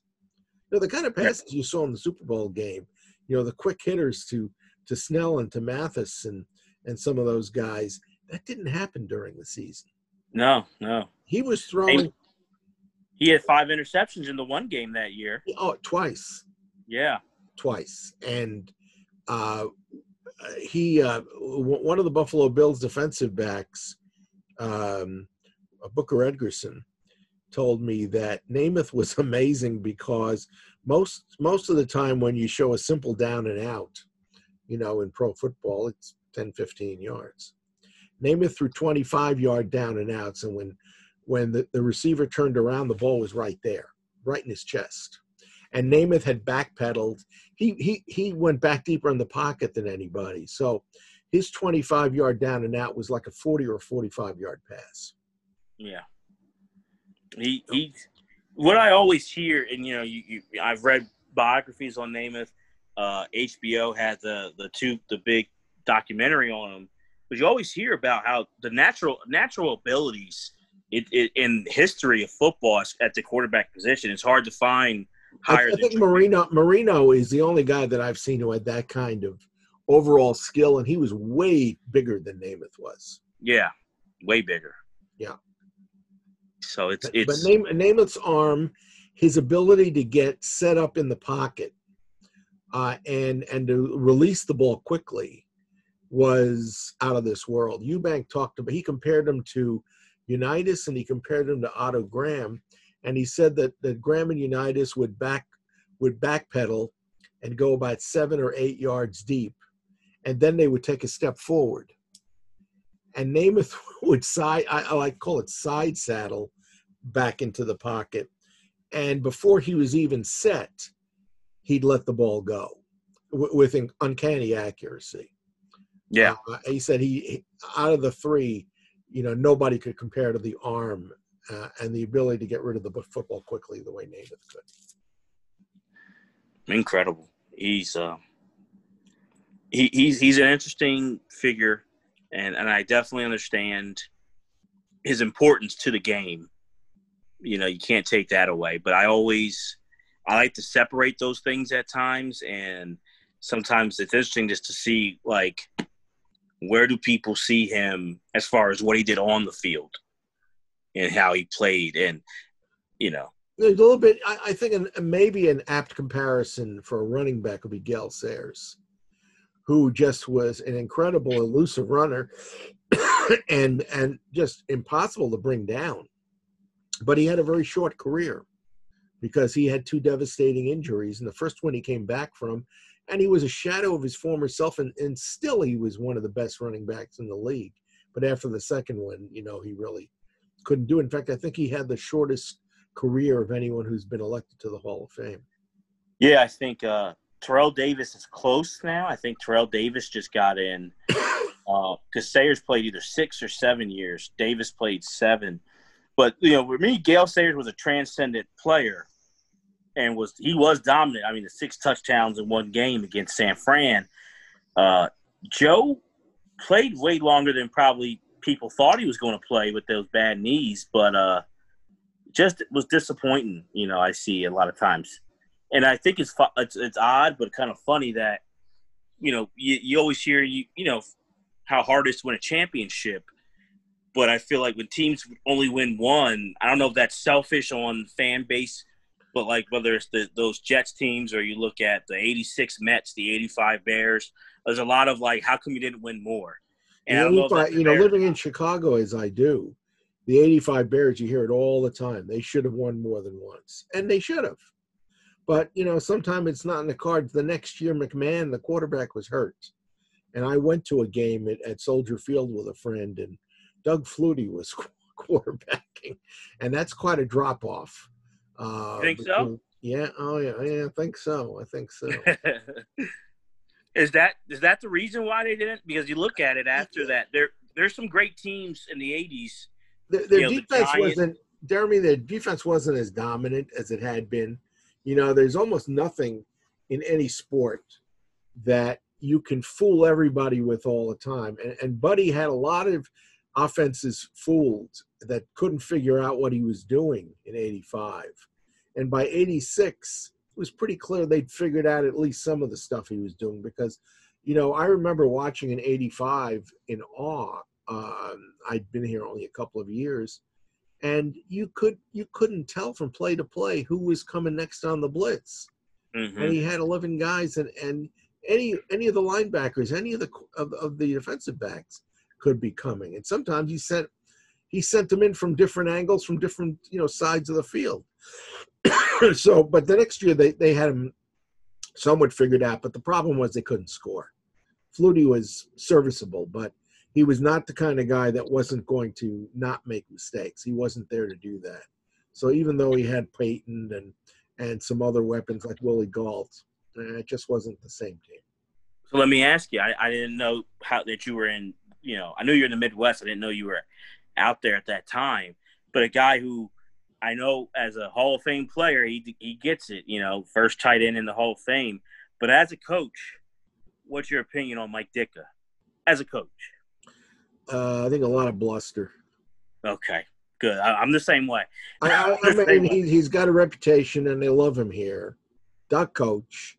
But, you know, I don't think when it comes to X's and O's or motivating players, I don't think there was really much there. I mean, the defensive players loved Buddy. Yeah. And there was a great deal of frustration, anger between the offense and the defense as far as who they threw their support behind. Mm-hmm. I mean, the defense carried Buddy off the field after the Super Bowl. And the offense, and the, I don't know if Dick got carried off the field or not, because I remember Buddy, but I don't remember Ditka. They had both. Yeah. But they wanted Buddy, but then in the 30 for 30 that came out a few years ago on the 85 Bears, Dan Hampton said he told Mongo to, go get Ditka so he wouldn't get his feelings hurt. It says a lot that you have to have somebody say that to you. Oh, yeah. I love that 30 for 30 because it focused on Buddy. And it was right before he had passed. And to me, he is the guy of that team. And it's not – Ditka's – I think he's important that he did bring some discipline, I guess, but Ditka to me is an – and you saw what he did in New Orleans and trading the whole draft for Ricky Williams, but he just to me did not know what he was doing. And he – I think the saddest part is because after 85, Buddy comes to Philly, and he couldn't hold that team together, and he kind of was more divisive because he made it about himself and became a spokesman for all these things. And a lot of players resented that. So I was going to ask you, why didn't it work in Philadelphia, since obviously for Buddy? Yeah. So we did a show about it a few months ago. So anyone listening, check the archives on Buddy Ryan's Eagles. I think that Buddy focused. The misconception is that Buddy didn't care about offense. That's not true. What Buddy did not care about, which hurt them, was offensive line play. Hmm. Buddy drafted well and cared about skill positions. Buddy did not get offensive line play, and Buddy also did not get – he should have had – not saying necessarily someone like him, but a strong offensive coordinator, and I think he didn't want that threat, so he never had that offensive coordinator to develop Randall and develop an offense, and – that really hurt him, honestly. And then, him talking about Norman Brayman doesn't help. But I think if – the misconception is that there's no – there was all – Keith Jackson, Chris Carter was here. Randall was here before him, but he had Randall. He brought in talent on the skill positions, but Randall for a long time had the record for being sacked the most. As elusive as he was, he never cared about offensive line play, never did. It's really funny. I read today, of all things, the Jets have the guy who's been the center in Denver for the last 3 years. And he was a free agent.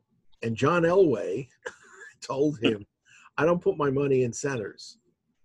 So get the best offer you can and go. A quarterback, one of the greatest quarterbacks of all time, who said he doesn't really believe that center is that important a position on the offensive line. It's fascinating because there's a guy who, is a historian. I don't know if he's a Chicago, Jack Silverstein.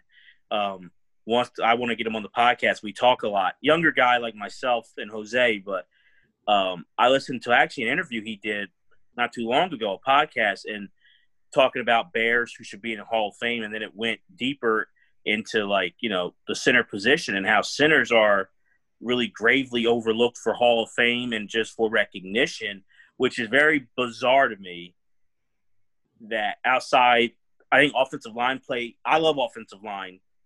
I played it for a little bit, and I think it's fascinating and great.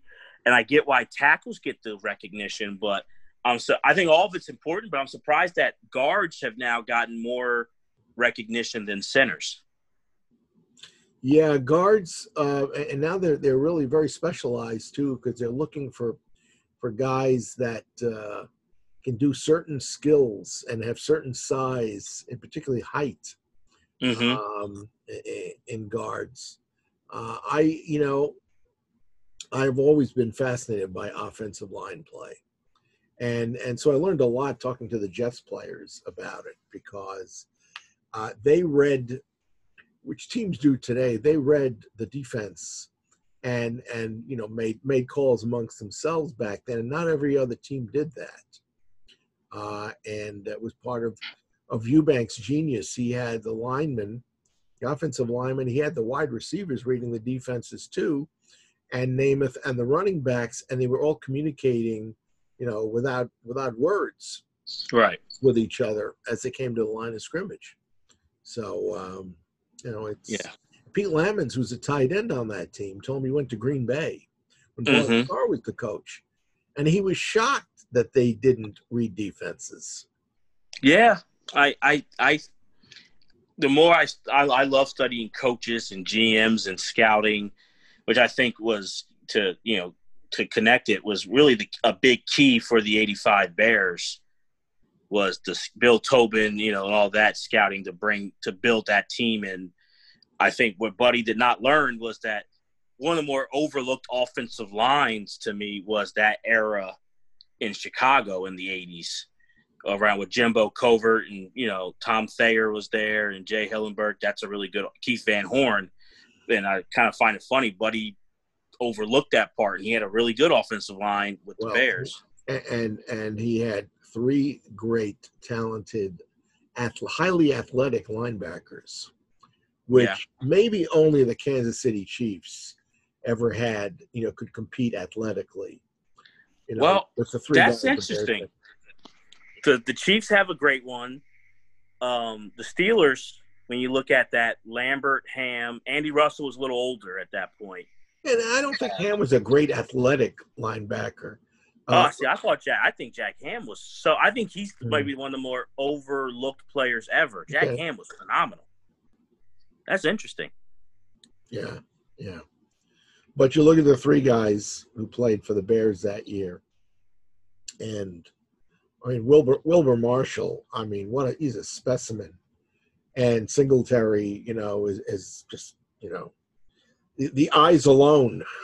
Yeah, would get him into the Hall of Fame. So anyway, yeah, that's interesting. I think the Chiefs is up there with Lanier and Bobby Bell and Jim Lynch, and you had the Giants in the 80s with Carson, Taylor, Banks. Yeah. And then you had we had Jeff Perlman on the show and talking about those early 90s, late 80s Saints with Sam Mills and Ricky Jackson and Vaughn Johnson and Pat Swilling. That's always fun to talk about those great linebackers, of course. Well, he'll talk about the WFL until you're – or the USFL until your ears fall off. absolutely. But I think we really put a bow on it. I think it's awesome that you wrote this book, because those are the reasons why I love the podcast, like doing the pod and talking to writers like yourself, is those stories about the guys who we put athletes right or wrong on a pedestal a lot of times. And those stories that you tell so well in this book, and even that you told in the beginning of the podcast, that maybe they might have some physical gifts that we don't have. And, that's God given, but the feelings, maybe the adversity is more close and similar than we a lot of times like to think. And I love those stories about that. And some fighting on how to work together. It's something, and I think a lot of the teams we've talked about, it's a lot of work, a lot of ego, especially, the bigger sport like football with a lot of players to come together for the common goal and to get the win. I think it was easy. I think it was easier back then from what I was told, because the rosters were smaller and the players were less coaches too. The Jets had, and this was typical, they had 4 assistant coaches and a head coach. Yeah. And so you had camaraderie not only among the players but among the coaches. And less specialization. Right. You didn't have third down back so much. You didn't have, two tight ends, because nobody had that kind of talent. And you didn't have a tight end who was more of a blocker than he was, a receiver. So no. Different kind of game. Yeah. But you still see the ego, as with Namath, as with other, and it's hard to get that, to put that together to win and win consistently. And as no disrespect to Joe Namath, this is not a show to knock Joe Namath, but he did not do this alone. And there's a lot of pieces that went before, behind the scenes, and a lot of pieces that were on the field that don't get enough recognition. And you were the first person I thought of once I heard, Winston Hill was getting into the Hall of Fame, because we talked at length about just how much of a travesty it was that he wasn't in there. And I'm sorry that he passed away in 2016. I'm sorry that he's not here to see it. I know his family is, but I'm glad he is at least getting that recognition that he so wrongly deserves. Amen to that. It's, bittersweet, but it, hopefully he's in somewhere where he'll be able to see it. And knowing how humble he was, he probably won't make a lot of it, but his kids and his grandkids, love the fact that it's going to finally happen.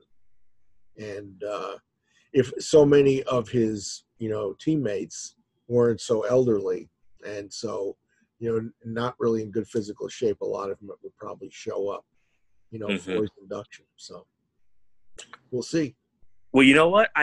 I'll end it with this. Just kind of a fun question, and you can name a few, but if there was no restrictions, there's no anyone dead, alive, whatever, just what, you wrote this book. If you could write, it could be about a coach, a player, certain teams. Who are some people that you think about that you, if you could write the book that you want to write with no restrictions, who are some, either, like I said, coaches, it could be a player, teams, whatever, who you would love to just write about? Not necessarily in order. Lombardi. I guess I would love to have talked seriously with Casey Stengel. Oh, wow. Okay. And Babe Ruth. I was born in 1952, and I'm a historical guy like you are. And as I got older, I realized, I was born 4 years after Babe Ruth died, only 4 years. And I was born 7 years after FDR died. Mm-hmm. And for some reason, musically, I became a big fan of Al Jolson. Yeah. Al Jolson died the year before I was born. And so historically, I've always found that fascinating. And now I don't know if the guys I just mentioned would have ever been really serious in talking to me. I would have loved to talk to Weeb for the book because I think it would have been really a fascinating conversation about his philosophy. I don't know a lot about his philosophy. I know what a great coach he was. Yeah. And how he had coaching ability, not only with quarterbacks, which he was renowned for, but he was a great kicking coach. And he was a great offensive line coach. He was Winston Hill's first offensive line coach with the Jets. Yeah. And he could coach the defensive line. And he liked to dabble on defense, although, funny line in the book, after he left a Jet defensive team meeting, closed the door, and Walt Michaels said, "Everybody here forget about everything that we've just said." But he loved to dabble in it, and yet he wasn't, onerous about it. And he had an eye for coaching. I really learned more than anything else that you take very good, talented college players and you coach them up. Mm. And today it's very apparent as well. But you just didn't see in those days guys who immediately stepped in and became great players. In fact, in those years, and I think you're aware of this, quarterbacks were expected to stand on the sideline for about 5 years with the board, watching some veteran guy show them how to do it. Right. Namath was one of the first who didn't do that. Right. No, that's interesting. He won a Super Bowl by his fourth year. Yeah. I guess I'm surprised. It's interesting. That's why I'd love to ask you, because those like Lombardi and even Stengel and Babe, those are pretty iconic names. Like you're not lacking information. Look at their history. Look at the impacts that they had on the game. My only real knowledge of Casey, aside from reading about it, obviously, is that in the early 60s when the Mets started and they were on WABC radio in New York, and Howard Cosell did the pregame and the postgame show. And the Mets were awful. And yet all that Cosell wanted to talk about was the fact that Casey kept falling asleep in the dugout. And I talked to Ed Cranepool about it, and Ed said, what difference did it make? It happened, but what difference did it make? For me, Steve Sable would have been someone I kind of want the documentary or the biography. Even though he did the Jets wrong in after Super Bowl III. He did.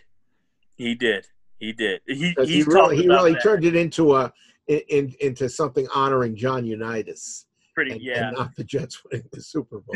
To give him credit, later on he did recognize it. He admitted what he had done. Yeah, he said he couldn't help himself, and so and actually he had a great closing line in that Super Bowl video or film, and basically it was, Super Bowl III might not have been the greatest game that was ever played, but it was the most memorable, and it showed that when any team plays any other team, never be certain that you know exactly how it's going to turn out. Right. No, I that's one of my regrets when I started doing the pod. When I started getting the podcasting, it was about a year after he passed, and I wish, because not too far from Mount Laurel, New Jersey, where I'm at, wish I could have talked to him, but I have an interesting one to me, and I felt this way before. I know The Last Dance documentary put him back in the limelight in a negative way, but and there's that's the big connection with Red Holzman. But Jerry Krause to me is fascinating, and not even the stuff with the Bulls, but the fact that he was a scout for pro baseball and pro basketball for 12 years, doing on that level at the same time is pretty impressive, and that the talented players he scouted in both sports is Well, they talk about players who have great athletic ability and could have played other sports, but you don't often find someone like Krause who could scout multiple sports and was very good at it. In fact, he went to scout for the Mets after he left the Bulls. Yeah, and people mocked it, but I understand what he says, where he loved it, because scouting, I think, it's a grind of a job, and it's lonely and a lot of travel. He loved it, and he said he had a God-given knack for it, and I believe him. And looking at his track record, I believe that he did, and I think I was really upset, and the reason why I wanted to talk to Jack is because he's writing a book about the Bulls, and talk to him about Jerry Krause, because I'm not a filmmaker, and but I felt like he really got wronged in The Last Dance, and it wasn't talked about. I don't agree with you. Why is that? Krause was his own worst enemy. Krause, when they won the title, and he said, "It's a tribute to the organization." Well, yeah, it's a tribute to the organization, but come on, you know why you won. You didn't go give a pep talk to the team. You didn't Absolutely. Tell, Phil Jackson how to coach the team. Michael is a once in a lifetime wonder, and just say the things that he said to try to call attention, to what he did. Now I'll give him this credit. Jordan always was giving him advice about who to acquire, and he basically never listened to him. Which is huge. And look at the Charlotte Hornets. Exactly. Where Jordan can bring anybody in he wants to bring in. And how many titles have they won? I don't think that Jerry Krause was not his own worst. I don't disagree with that statement. I think he gets a bad rap on the fact that I think he was a lonely guy. And I think because he knew how it felt to be overlooked, to be an outcast. He did it in a bad way, like the wrong timing. But I think what I like about him is he would give credit to people. He give credit to, from the equipment manager to the second. Now, are they as important as the players and coaches? No, sorry, but they're not when it comes to winning a championship. But he talked about Al Vermeil being a great, strength and conditioning coach, who's Dick Vermeil's brother. He talked about they had the best salary, capologist. I felt like I liked that he didn't forget his guys, but he could have he took things to heart too much. But the fact is, what I say about what hurts LeBron and why LeBron will never be Jordan is the fact that I think LeBron could have been. If LeBron stayed with a Pat Riley, who Pat Riley runs things his way, and not going to – no star's going to tell Pat Riley what to do, LeBron could have maybe done that. But the fact that before and then after LeBron runs the team, you see that. And Michael Jordan doesn't have the success he has if he had a yes man in that position. The fact that Krause did not listen to MJ and made those decisions is, to me, why that dynasty was the dynasty it became. So I lived through it, so I know, you know, and I read everything in those days, and I watched the documentary. And aside from it being really confusing because they kept jumping all over, you know, time periods, I thought it captured, you know, what I remember most vividly about those Bulls teams. I mean, I feel privileged to have watched Julius and Jordan and LeBron, and because those are three guys. But I'll tell you, and this will be an argument for another day. Mm-hmm. I'll put Bill Russell Celtics against any of those teams. And you watch Bill Russell and how he dominated on defense. And I don't mean playing the guy opposite him. I'm playing – you talk about guys who go 1 against 5 on offense. He went 1 against 5 on defense. Absolutely. He clogged the middle, and he blocked shots 12 feet away from the basket. Bill Russell's a top 3 player in my opinion. In fact, I don't know if it's ever going to happen, but the Knicks have a backup center. I think his last name is Mitchell. He was their second-round draft pick 2 years ago. And I've just watched him a couple of games. And, man, he has got Bill Russell-like shot-blocking ability. Mm. And he can shoot a little bit, but but Bill Russell didn't take 20-foot jump shots. You know, he took little baby hooks and in close, you know, legs. Oh, yeah. And, yeah, I mean, it was a different era, but the Celtics were just so much better than anybody else, just like Jordan's Bulls were. And so it's fascinating to watch that. It really is. Guess if you mean they are the greatest dynasty, 11 out of 13, but if I'm looking at a single season, it's hard for me to overlook the 86 Celtics. That's 87 Lakers were great too.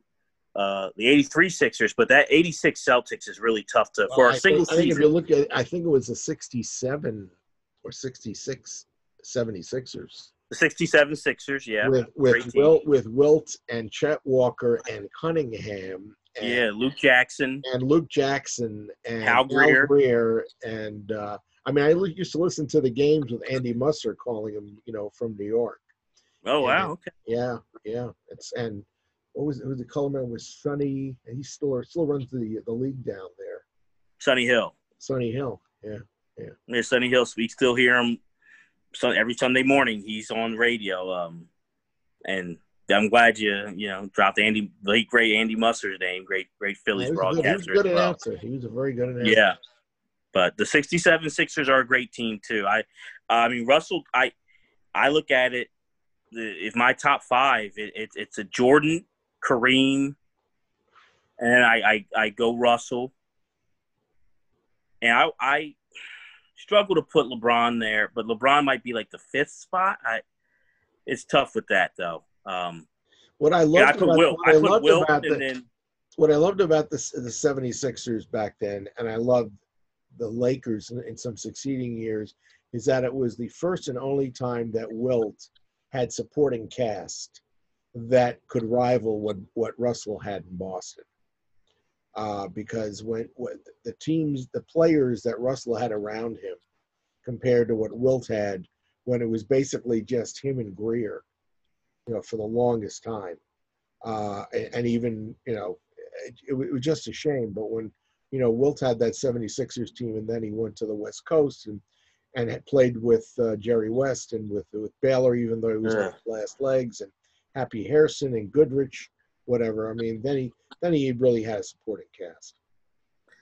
That Yeah, that we gotta do another show, because that is one of the big debates I have. And I'm a Philadelphia guy, so there's plenty of men who are of your age, including my father, my uncle, who want to strangle me. But I will say, one of the big misnomers I feel about Wilt Chamberlain's career is that he did not have a supporting cast that could rival Russell. I feel for a lot of the years he had a supporting cast that was close enough that if you're a transcendent player like Wilt Chamberlain, you could have taken them over the edge, and he did not. And I look at even in 68 and 69 with the Lakers, but 68 with the Sixers, blowing a 3-1 lead to Russell. That Russell team was not that great. 69, those Lakers really should have dominated Russell's squad. And at Russell's last title, they didn't. And then one of Wilt's biggest choke jobs to me was to your great Knicks. The fact that Wilt did not dominate with Willis Reed hobbled and take it to him, and was pretty much in all of Willis. I was glad, because I don't think it was Wilt so much. I think Bill Sharman should have told Jerry West and Goodrich, feed it to Wilt, and Wilt, go to the bucket. And he didn't. I don't think that's Wilt's fault. I think that's coaching. And Sharman was a terrific coach. I look at Wilt and the fact that the fact that he was so aloof, and that's what when it comes to talent, Wilt is way more talented than Russell. Why I will always put Russell over Wilt is because of that drive. It's a team game, and that focus, that drive, and that desire to make his other teammates better. Bill had that, and Wilt didn't. And Wilt would be aloof. In I saw Russell. It was a pretty old interview, but I watched it for the first time about a month ago. And they talked to him about, did you ever talk to Michael? He said, oh, yeah, I did. What was that conversation like? And Michael said, you know, we could have won more championships. And Russell said, could you have won 11? Like I did? And Michael just looked at him, and Russell said to him, you know those two guys that hit the winning shots to win two of those championships for you? Kerr and Paxson. And Paxson? He said, yeah. He said, couldn't have happened in the 60s. And Jordan said, what are you talking about? Why couldn't it have happened in the 60s? He said, because we only had 10 teams, and those guys would have been sitting up in the stands. They weren't good enough to have played. Yeah, I mean, I don't agree with him, but you know, but he really put the salt in the wound. Yeah, I don't agree with that either, but that's an interesting point. It's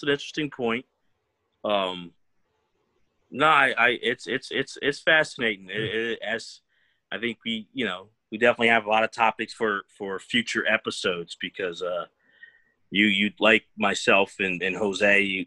It's not just football; it's all sports. You have that love of history, and Well, you love. Yesterday morning, my son sent me video of Seaver, and then he made a mistake. He called me like 5 minutes later, and I was weeping. Mm-hmm. And I wasn't weeping because Seaver died.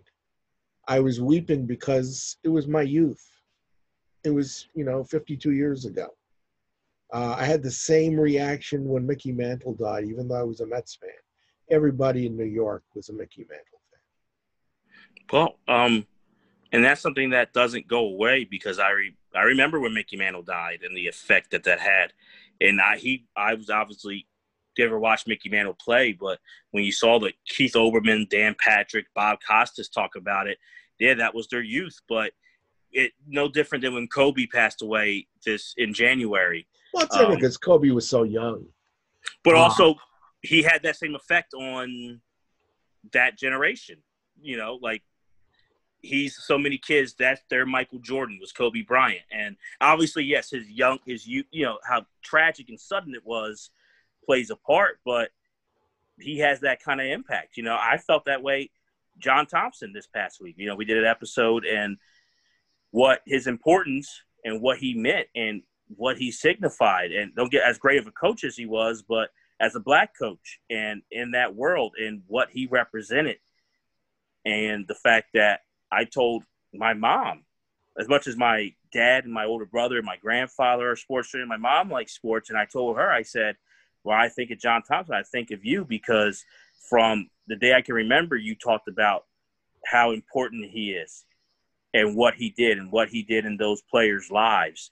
And that, yes, you have to win to keep your job, but you saw and you felt, and the proof's in the pudding, he cared about who they were as men, not just basketball players. And that always stuck out with me. And the fact that he knew what he represented and he knew what those teams represented. And that's a lot of pressure.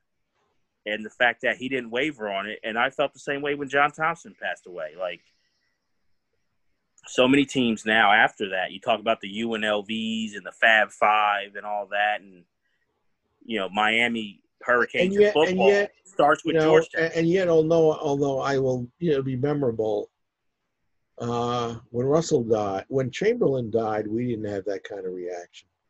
When Russell dies, we won't have that kind of reaction. When Jim Brown dies, we won't have that kind of a reaction. I thought there was more of a reaction when Peyton died. I think baseball is a little different.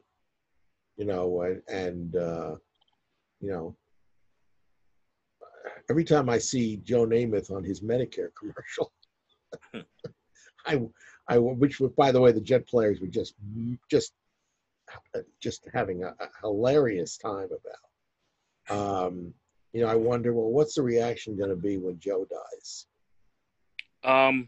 Walters was big. Wilt was big locally. I'm a Philadelphia guy, so I felt it. Was it big in Philadelphia when he died? Yeah. And the service was here, and he represents so much for that generation. How many of the 20,000 women showed up? That'd be good research, honestly. But I think Jim Brown and Russell will get big. I think especially in today's climate, and you add in their activism, I think that will get. So it's so long ago, and as great as Jim Brown was, and I was fortunate enough to see him, and I think he's the greatest running back of all time when you put everything together. Very few people really have seen him play.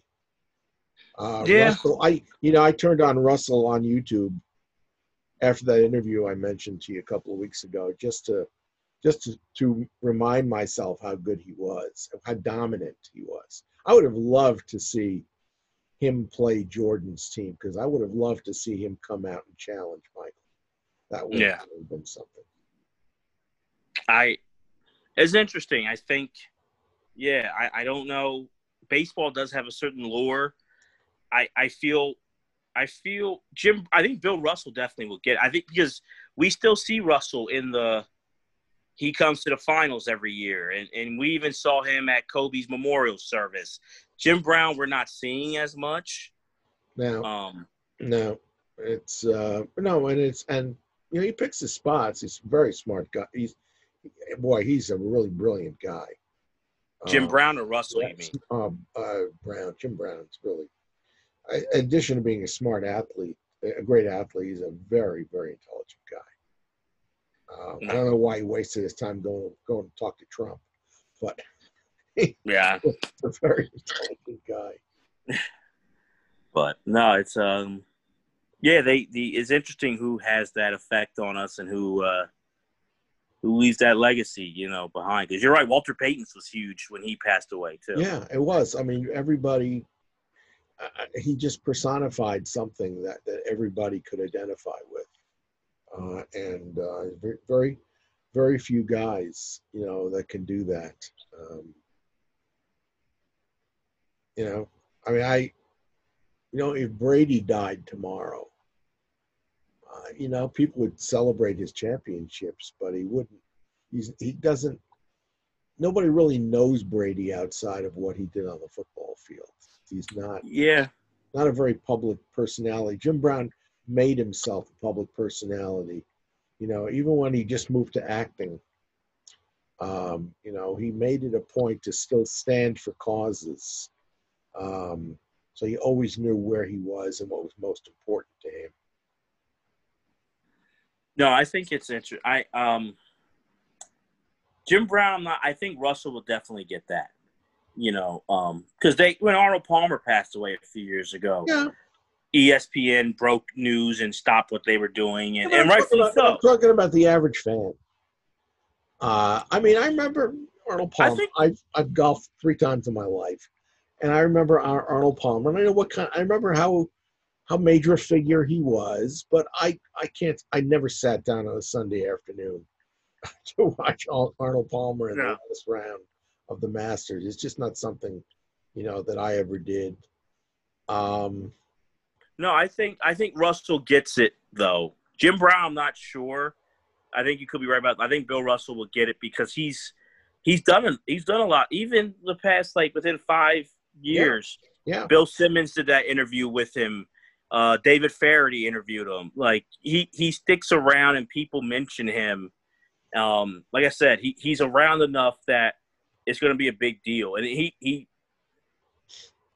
represents so much, and you still hear the winningest athlete in, you know, of North American sports. You know, he still has that title, and he's also a connector to that era, and he's one of the few. I think once Russell, you know, Kareem's a little after, but he was around, but he was kind of younger growing up. But like once Russell and Jim Brown pass, it's really the end of that era. Those are the last two bridges as far as those athletes, you know. So it's I think that will help them. But, Jeremy, thank you for inviting me today. I really appreciate it. Bob, this was awesome as always, and I want you to come back on really soon. And you know, there's so many other topics to talk about that I know. And the name of the book is Beyond Broadway Joe, the Super Bowl Team That Changed Football. Any of you out there that have hung on this long, if you really want to enjoy a football book and learn about what pro football was and how it has evolved to where it is today, pick it up, and it's not expensive on Amazon. No, and trust me, I wasn't good. I was going to name it too. Yes, Beyond Broadway Joe. It has and I love to read sports autobiographies, sports books, and this is a great one, and it's going to be informative for you to see not only what these great players had to go through, what they sacrificed, but like as we've been talking the past couple hours, how great they were, and these are players who need to be talked about more, even in their own city, within their own fan base. They need to get more recognition. And Bob's doing a good job, and I want to help him. And I think all you listeners, we should help out in giving these players the rightful recognition that they deserve, because there's very few teams in football history who are more important than the 68 Jets, the guys who are on this squad. So I'm glad that you wrote this book. I know it was a labor of love, but it's detailed and it's well written and it's just awesome. And I think you should write whatever that topic is, but you have such a great talent, and whatever, you know, I'm down to help in any way and promote, but you should write another book too. I see it in you. Well, I do too. It's just got to be the same kind of labor of love. Yeah. Yeah. And on that note, I will say thank you. Have yourself a great weekend. You too, Bob. Thank you so much. All right. Thanks.